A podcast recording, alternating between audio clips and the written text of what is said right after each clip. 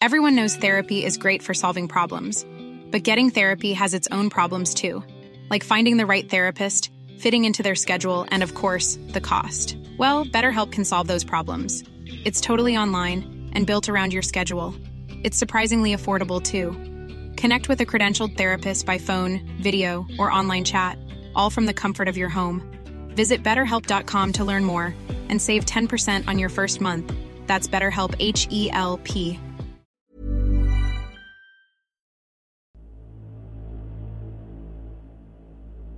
Balon sa likod bahay.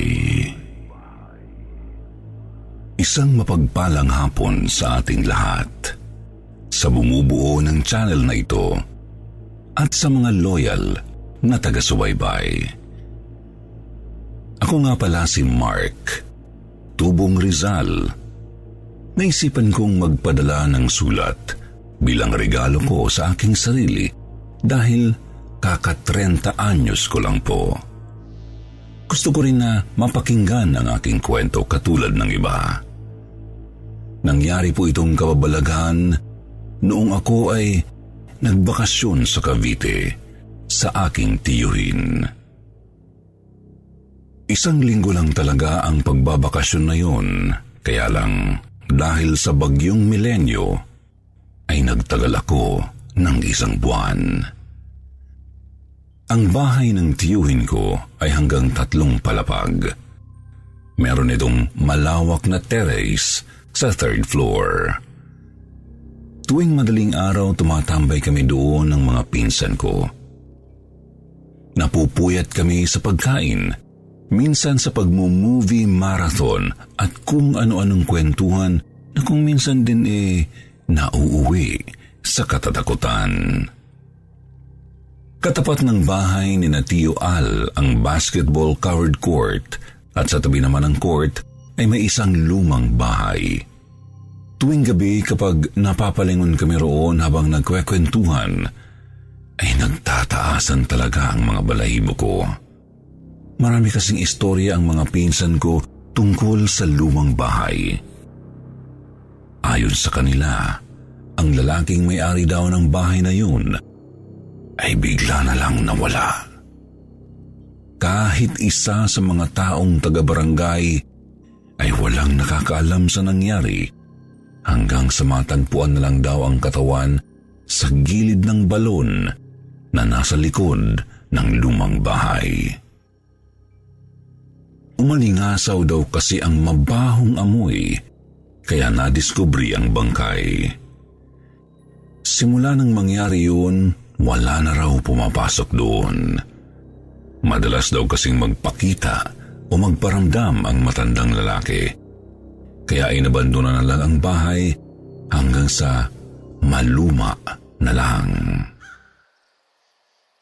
Akala ko kalokohan lang ng pinsan ko ang mga kwento niya sa amin. Hanggang sa ako mismo ang makaranas nito. Hindi lang isang beses kundi dalawang beses pa. Matapos manalasa ng bagyong milenyo, ay tatlong linggong nawala ng kuryente at supply ng tubig sa lugar ng aking tiyuhin.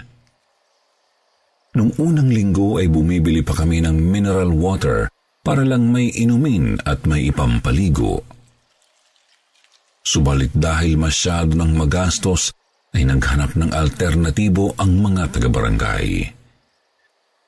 Naisipan nilang buksan ang balon sa pahintulot na rin ng kapitan. Noong una, magulo pa kasi nag-uunahan ang mga tao sa pagigib. Mabuti na lang ay nagbigay ng schedule si kapitan. Kaya ayon, nalagay kami sa gabing pag-iigib sa balon. Dahil ako ang malakas-lakas ang pangangatawan, ako lang ang nag-iigib sa amin. Yung mga pinsan ko kasi mga lampayatot kung asarin ko. Tumutulong naman sila pero mas madalas ako talaga ang nagbubuhat. Nung unang gabi ng pag-iigib ko, medyo na-late pa ako ng dating, kaya napwesto ako sa pinakadulong pila. Ilang minuto rin akong naghintay dahil naubos ang tubig sa balon kaya hinintay pa naming umangat ulit ang tubig mula sa bukal nito. Habang naghihintay ay nakakwentuhan ko ang nasa unahan ko. At ang nakakainis pa, naging topic namin ang may-ari ng bahay na namatay mismo sa balon. Nanindig ang balahibo ko habang nagkikwento si Mang Abet. Na-imagine ko kasi ang senaryo kung paano raw nila nakita ang bangkay na inuuod na. Nakakaawa nga raw eh kasi nabagok ang matanda. Habang nagkikwento si Mang Abet ay bigla kaming nakarinig ng ingay mula sa loob ng lumang bahay. Tumigil tuloy siya sa pagkikwento tapos napansin kong bigla siyang nagmadali sa pagsalok ng tubig. Alam kong natatakot na rin siya pero marahil ay ayaw niya lang na makita ko yun. Bigla rin namang nawala ang ingay nang tumigil kami sa pagkakwentuhan. Biglang sinabi ni Mang Abet na wag na raw naming pag-usapan ang nangyari. Ngumiti na lang ako pero kanina ko pa rin talaga gustong tumakbo. Siya lang naman kasi ang nagkwento bigla. Sobrang dilim pa naman sa paligid kasi wala ngang kuryente. Tapos ganoon pa ang kwentuhan namin.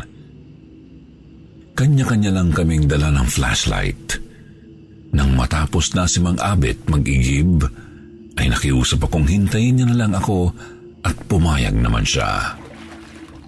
Binilisan ko na lang din ang pagsalok kasi medyo nag-iima na ang dating ng paligid.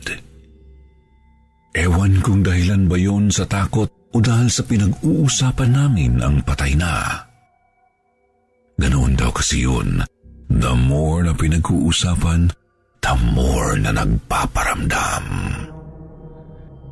Isang salok na lang ang gagawin ko nang hindi sila sadyang mayroong nasagi ang paa ko. Medyo nagulat pa ako noon tapos nang yumuko ako para silipin kung ano yon, laking gulat ko nga dahil may nakahandusay sa lupa at nakaharap sa akin. Dilat na dilat ang mata, duguan ang noo at inuuod ito habang nakanganga. Kitang-kita ko pa kung paano maglabasan ang mga uod sa bunganga nang nakahandusay sa lupa. Napasigaw ako at nabitiwan ng timba na ginagamit kong pansalok. Napatingin din si Mang Abet. Tinanong niya ako pero hindi na ako nakapagsalita. Bigla ko na lang kinuha ang mga dala kong timba at mabilis na naglakad paalis sa lugar na iyon. Walang imik na lang din na sumunod si Mang Abet. Kinuwento ko sa tiyuhin ko ang nakita ko roon sa lumang bahay, pero inismiran niya lang ako. Sinabihan pa nga akong ayaw ko lang daw mag-igib, pero ipinagpilitan ko talaga na meron akong nakita na baka multo ng matandang namatay doon sa balon. Kaya noong sumunod na gabi ay kasama ko na ang dalawa kong pinsan na mag-igib. Mas inagahan din namin, kaya lang ay wala lang tubig sa balon. Sabi pa ng huling sumalok ay bumalik na lang kami ng madaling araw para magkalaman muna ang balon. Kaya ang ginawa namin ay iniwan na muna namin ang mga timba roon para babalikan na lang ng madaling araw. Tumambay kaming magpipinsan sa terrace at muling nag-usap-usap habang nakatingin sa lumang bahay. Simula kasi nang makita ang inuud na bangkay, ay hindi na talaga ako mapakali sa tuwing pupunta sa lumang bahay. Maya-maya, habang humihigop ako ng kape, ay napansin ng pinsan kong isa na mayroong pumasok sa gate ng lumang bahay. Tanaw kasi mula sa terrace ang lumang bahay. Bigla niya kaming sinabihan at nang tingnan namin, nakita rin namin yun kaya nagdesisyon na kaming puntahan ang lumang bahay. Para kasing si Mang Abet ang nakita namin pumasok. Dumiretso kami sa balon Pagdating namin ay nakita naming may nagsasalok, napangiti kami at binati si Mang Abet. Pero hindi naman siya kumibo. Narinig lang namin na para siyang bumubulong ng pagalit tapos palakas ng palakas. Panay daw ang igib namin ng tubig pero hindi naman daw kami nagpapaalam. Paulit-ulit niyang sinasabi yun kaya nakaramdam na ako ng hindi maganda. Nagkatinginan pa kaming magpipinsan dahil ang boses ni Mang Abet ay unti-unti ring nag-iiba. Mula sa maginoong tinig, bigla itong lumalim na tila bagaling na sa loob ng balon. Nang tingnan ko pa nga ang sinasalukan niya ay nakita kong iyon ang timba namin kaya humingi ako ng pasensya at nagpasalamat na rin. Ang kaso, bigla siyang tumahimik.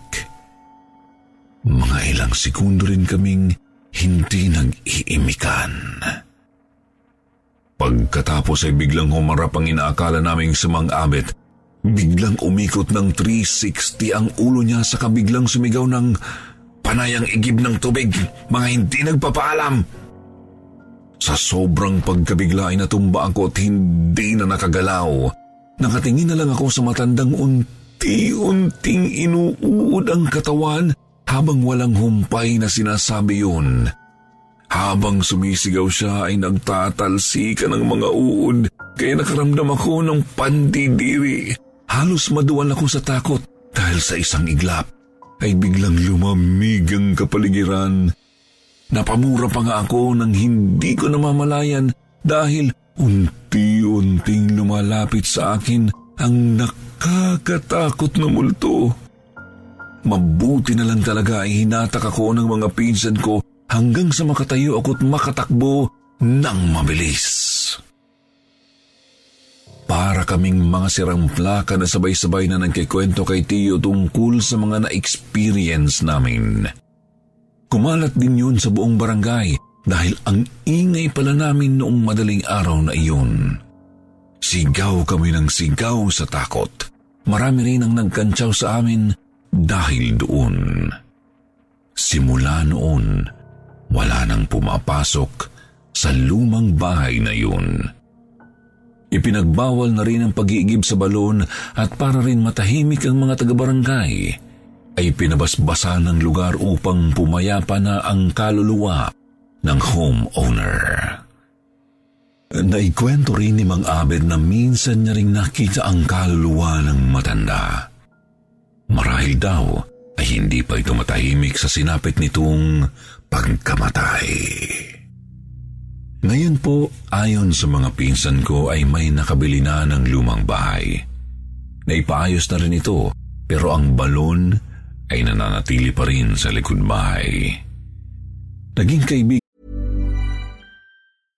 Everyone knows therapy is great for solving problems, but getting therapy has its own problems too, like finding the right therapist, fitting into their schedule, and of course, the cost. Well, BetterHelp can solve those problems.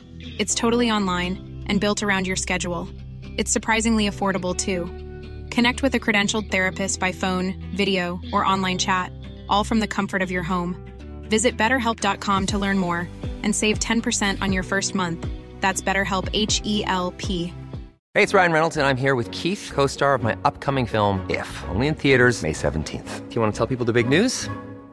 All right, I'll do it. Sign up now and you'll get unlimited for $15 a month in six months of Paramount Plus Essential Plan on us. Mintmobile.com slash switch. Upfront payment of $45 equivalent to $15 per month. Unlimited over 40 gigabytes per month. Face lower speeds. Videos at 480p. Active Mint customers by 531.24 get six months of Paramount Plus Essential Plan. Auto renews after six months. Offer ends May 31st, 2024. Separate Paramount Plus registration required. Terms and conditions apply if rated PG. nila ang anak ng bagong may-ari ng bahay At nakapagkukwento nga rin daw ito na kung minsan ay nakakaramdam din ng kakaibang presensya kapag nasa balon. Naging kaibigan nila ang anak ng bagong may-ari ng bahay at nakapagkukwento nga rin daw ito na kung minsan nakakaramdam din ng kakaibang presensya kapag nasa balon.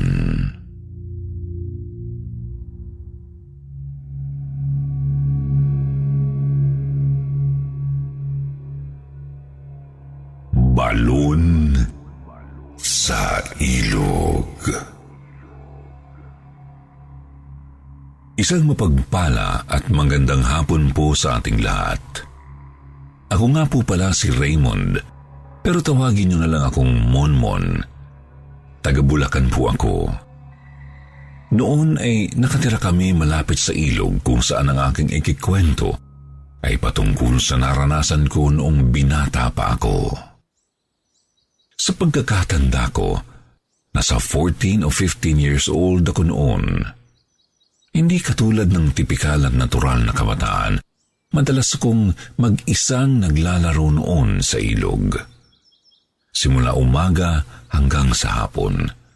Paminsan-minsan Kapag naiisipan ng kapatid kong bunso na si Sonson, sinasamahan niya akong manghuli ng maliliit na isdang singaw o di kaya'y mga butete. Yun ang madalas na bonding namin. Pero simula nang mahuli kami ng magulang namin ay pinagpapalo kami at pinagbawalan ng pumunta at maglaro sa ilog. Baka raw manuno kami. Noon kasi ay usong-uso ang mga ganoon lalo na sa mga probinsya. Pero dahil may katigasan ang ulo ko kaya hindi ako sumusunod. Kahit ilang beses akong mapalo at mapagbawalan, palagi pa rin akong nabalik sa ilog. Mas kampante kasi akong naglalaro doon na mag-isa kaysa makisalamuha sa ibang bata. Minsan nakikipaglaro din naman ako sa mga kakilala ko ng patintero, tumbang preso at 5'10", 123. Pero madalang lang talaga. Natanong nga ako noon ng kababata ko kung bakit ang hilig-hilig kong maglaro sa ilog. Inaasar pa nga ako minsan na may lahi raw akong syokoy dahil ang hilig kong magtampisaw sa ilog. Hindi naman malalim ang ilog at doon din naglalaba ang nanay ko dahil malinis ang tubig. Isang tanghali na isipan kong pumunta sa ilog para maglaro at manghuli ng mga isdang singaw. Bumili kasi ako sa may school namin ng mga binibendang angelfish at goldfish na nakalagay lang sa plastic. Mayroon na yung maliit na fish food pero naiwala ko. Kaya humanap ako ng maliliit na isda para ipakain sa mga isda kong binili. Sinabi din kasi sa akin na pwede itong pakainin ng maliliit na isdang singaw. At dahil sa bata pa ako noon, madali naman akong naniwala. Habang seryoso sa panghuhuli, hindi ko namalayang sumunod pala sa akin si Sonson. Sinaway ko siya at pinauwi, pero tinakot niya ako na magsusumbong kapag pinauwi ko siya. Kaya naman hinayaan ko na lang at pinatulong ko na rin. Inaabot din kami ng ilang oras sa panghuhuli dahil nung oras na yun parang ayaw makisama ng ilog. Bibihira kasi ang nakikita kong isda. Dahil sa nakafocus ako sa paghahanap ng mga isda, ay hindi ko namalayan na masyado na palang malayo ang narating namin. Saka ko lang din napansin na wala na sa paligid ang kapatid kong si Sonson. Tumingin-tingin ako sa paligid at tinatawag siya. Pero hindi ko talaga siya makita. Pumunta na nga rin ako sa damuhan. Pero wala talaga siya hanggang sa makarinig ako ng mahinang boses na parang nanggagaling sa ilalim. Tinatawag ako sa pangalan. Sinundan ko ang boses hanggang sa matuntun ko ang pinagmumulan noon na nasa damuhang bahagi lang ng ilog. Nakita ko ang isang hukay na parang balon at lagpas tao ang taas. Naroon sa loob si Sonson. Mabuti na lamang ay walang tubig dahil hindi naman naaabot ng tubig ilog ang balon. Nataranta ako pagkakita sa kanyang duguan ng kamay. Pero para hindi siya mas matakot ay sinubukan kong maging kalmado kahit nanginginig na ang tuhod ko. Sigaw kasi siya ng sigaw ng kuya tulong habang umiiyak. Tumingin-tingin ako sa paligid para maghanap ng bagay na maaaring makatulong sa kanya paakyat, kaya lang wala akong makita. Kaya sinabihan ko na lang siya na babalik ako hihingi lang ako ng tulong pero matapos kong magpaalam ay kitang-kita ng mga mata ko na mayroong mauugat at malalaking kamay na yumakap kay Sonson. Napahiyaw lalo ang kapatid ko sa takot habang ako naman ay gulat na gulat hanggang sa bigla siyang hinatak ng malalaki at mauugat na kamay. Sa isang iglap, biglang nawala ang kapatid ko. Kahit ang boses niya, hindi ko na narinig. Dali-dali akong tumakbo pabalik sa bahay at nataranta kong ikinuwento sa nanay at tatay ko ang nangyari. Binalikan namin ang balon at binabayo ni tatay kasama ng iba pang kalalakihan pero laking gulat ko dahil sinabi ni tatay na wala naman daw itong ibang lagusan. Iyak ako ng iyak sa takot dahil sa nangyari kaya imbis na pagalitan ako ni nanay at tatay ay naawa na lang din sila kaya pinatahan na lang ako dahil sa sobrang takot ko ay nanginginig at namutla na rin ako. Dahil sa nangyari yun ay nagpatawag ng albularyo sina nanay at tatay. Pinatawas nila ako. Nagkasakit kasi ako gawa noon. Sa pagkakatanda kong sinabi ng albularyo ay buhay pa raw ang kapatid ko at kinuha siya ng laman lupa habang ako naman ay napaglaruan ng mga ito sa ilog.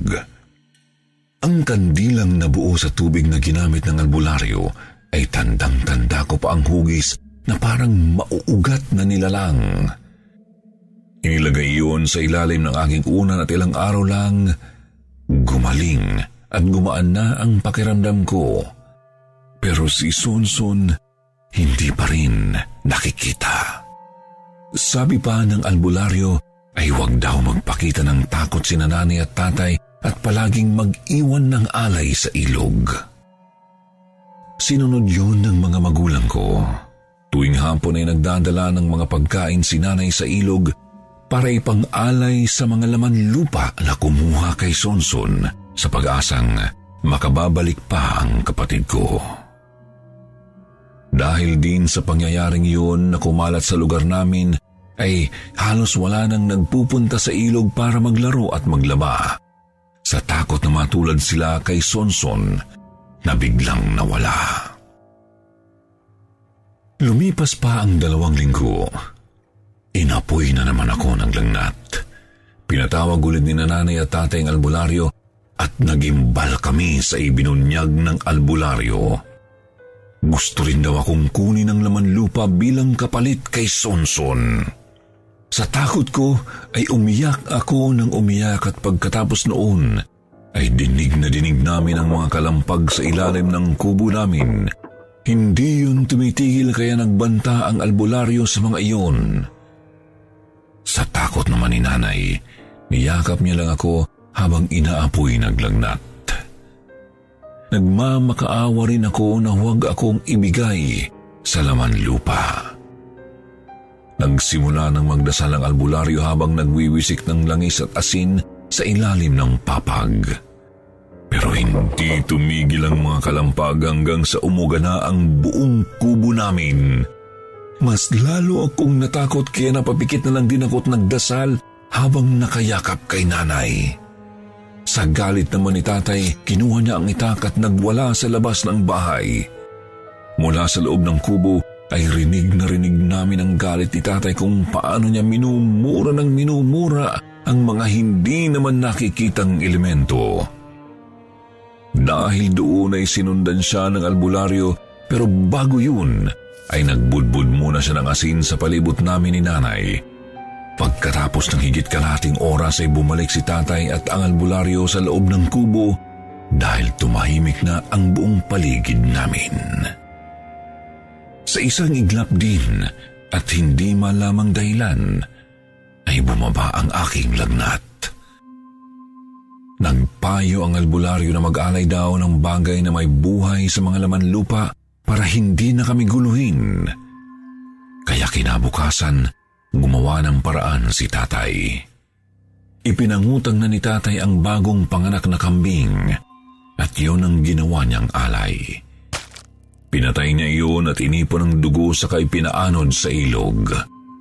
Ang mga laman loob naman ay sinunog niya dahil payo ng manggagamot para raw maamoy yun. Pagkatapos ay iniwan niya lang sa tamang pwesto ang karne ng bagong panganak na kambing.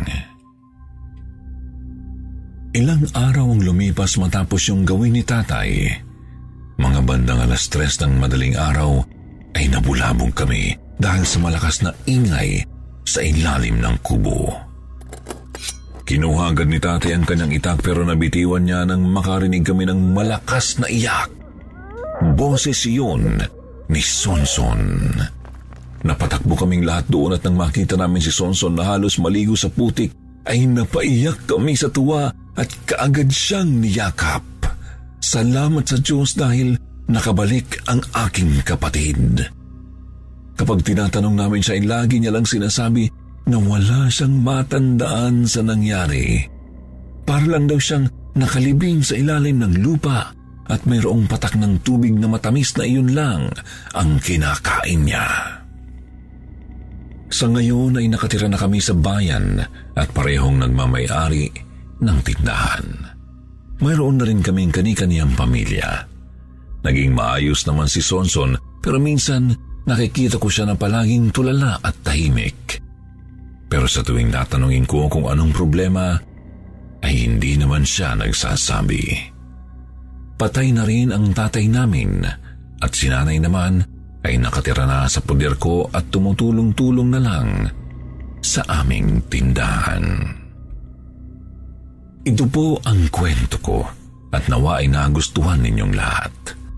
Palagi po tayong magsipag-ingat and God bless you all.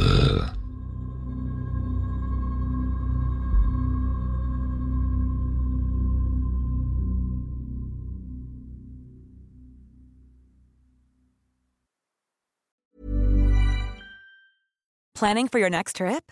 Elevate your travel style with Quince. Quince has all the jet setting essentials you'll want for your next getaway, like European linen, premium luggage options, buttery soft Italian leather bags, and so much more. And is all priced at 50 to 80% less than similar brands. Plus, Quince only works with factories that use safe and ethical manufacturing practices. Pack your bags with high-quality essentials you'll be wearing for vacations to come with Quince. Go to quince.com slash pack for free shipping and 365-day returns.